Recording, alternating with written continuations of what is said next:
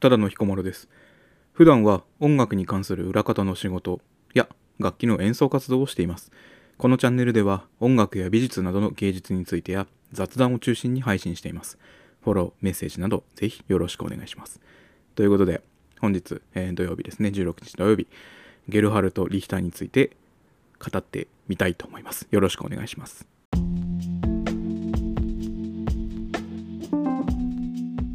えまず簡単にゲルハルト・リヒターについて紹介をします。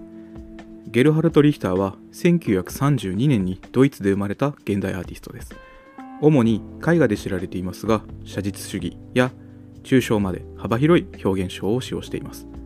うん、ガラスとか鏡を使った作品っていうのもありますね、えー、ゲルハルト・リヒターの作品には風景ですとか肖像ですとか歴史的な主題などが含まれるものが比較的多いです。昨年、え東京と愛知県で展覧会があったんですけどもその時にはビル・ゲナウという作品が、え展示されたことで話題になってましたね。なのでそんな困難があってですねドイツ最高峰の画家というふうに紹介されることが多い方ですし、現代の画家、まあ、現代の美術の中でも重要なポジションを担っている一人というふうに紹介されていることも多いです。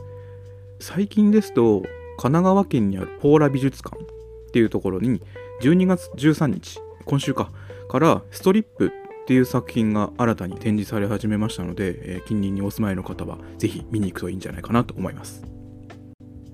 はい。ということで、なんで私がゲルハルト・リヒターの作品を見に見たのかと、見に行ったのかっていうと、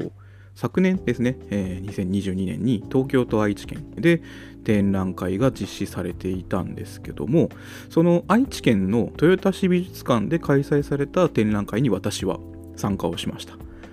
はい。ただですね私何にもゲルハルト・リヒターのことを知らない状態で見に行ったんですね。はい、えー、大変お恥ずかしながらそのぐらいの人間です。うん。本当に美術に興味を持ったっていうのがそのぐらいのタイミングでなんとなくインスタグラムを見てたら口元をベッタベタに汚した赤ちゃんの絵が出てきたんですよね。うん、これはモーリッツっていう作品だったんですけどすごいリアルなんですよ。すごいリアル。写真じゃないかって思ったんですよね。パッて見た時にインスタグラムでパッて見た時に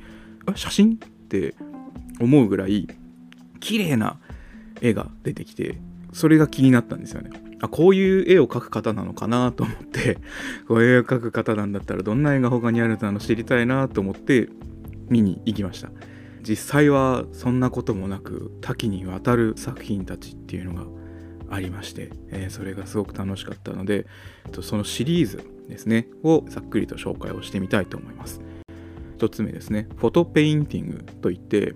写真をまず模倣していくんですけどその模倣した写真の若干いろんな部分を微妙にこう筆を使ってぼかして見えるっていう作品のシリーズ。2つ目にカラーチャート。色のついたパネルをわーって並べてそれを作品にしたっていう幾何学な作品のシリーズ。3つ目に Gray Painting。これは灰色を使って描かれた作品のシリーズです。どやらゲルハルト・リヒターの中で灰色っていうのはその無の象徴みたいなところがあるみたいで、その無を使って描いたシリーズということです。はい、4つ目に Oil on Photo。これは写真の上に油絵の具を塗って描かれた作品のシリーズです。はい、そして5つ目にドローイング。ドローイングは、まあ、何か絵を描くときの下絵として使われたりとか練習とかなのかな、はい、というふうに使われたりするんですけど、それを美術館でも展示されてました。抽象的な絵が多かったかなと思います。はい。そして、 Abstract Painting。Abstract Painting ですね。これは塗った絵の具を削り取って描かれた作品のシリーズでゲルハルト・リヒター自身も40年以上に描き続けられているシリーズです。はい、ということで私はこの中から Abstract Painting を見たちょっと感想をねお話ししてみたいと思います。 Abstract Painting を見た感想なんですけど私ね、美術全然知らない人間なので知らない人間の感想っていうことで、えー、聞いていただけるといいかなと思うんですけどまずその絵を描くにあたって削ってこう出来上がっていく削って完成させるっていうのがあるんだっていうことにまずびっくりしました。塗っていくだけじゃないんだなっていうで削って出来上がっていくっていうことはこう絵の具をこう重ねて重ねて重ねたところから削っていくのでこの完成形として並べられてるものたちっていうのがある意味偶然こういう見てみ見た目になったよっていう部分がとっても多いんじゃないかなって思ったんですね。うん、狙ってできるものなのかなというかどんな風に削れるのかもわからないと思うんですよ。なんか最近は小さいナイフとかもつく使って削ってることによってよりこう緻密なものが作れるようになったよというのも書かれてたんですけどもそれでも緻密にはできるけど削ったらどう見えるのかっていうのはなかなかそのリヒター自身も分かんないんじゃないのかなと思うんですよね。でなおかつそのいっぱい塗っていっぱい塗って重ねて重ねて塗って切った時に切った部分がどんな風に色が出るのかっていうのもわからないんじゃないかなって思うんですよ。いやある程度予想はできるかもしれないですよ。ある程度予想はできるかもしれないけど偶然やっぱりそういう偶然みたいなものが重なって重なって出来上がってるもの、うん、それがすごく面白いなと思うポイントだなと私は思って見てましたしそれが抽象的な絵を見る楽しさなのかな何を表してるんだろうなってとリヒター自身は何かを想像してるとか自分自身を表現してるっていうものがあるんだろうなとは思うんですけども見る側もそれをどういうふうに何を表現してるんだろうどんな感情なんだろうとかってこう考えることができるっていうところも抽象画の面白さなんじゃないのかなと私は見てて思いました。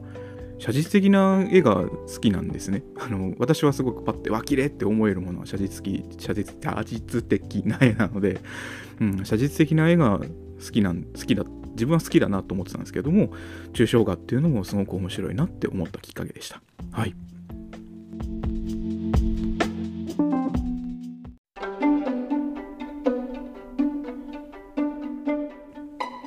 ということでゲルハルト・リヒターについて語ってみました。はい。初心者の素人が楽しんでいるお話でございました。本当にいい経験をしたなと思ってます。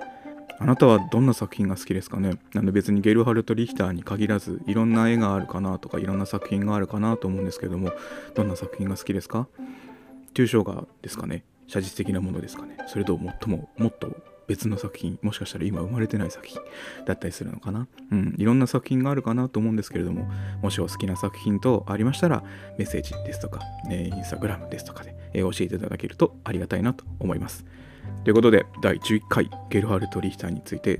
語りたい以上になります。ありがとうございました。ということでですね、次回、来週の土曜日、また定期配信行わせていただきます。平日はですね、なんかランダムな日で雑談をしておりますので、もしまた来週聞きたいよという方ですとか、どんな雑談してんだろうって気になる方いらっしゃいましたら、ぜひともフォロー、もしくはメッセージ等いただけると励みになりますので、よろしくお願いします。ということで、次回土曜日、テーマは、ベートーベン交響曲第9番、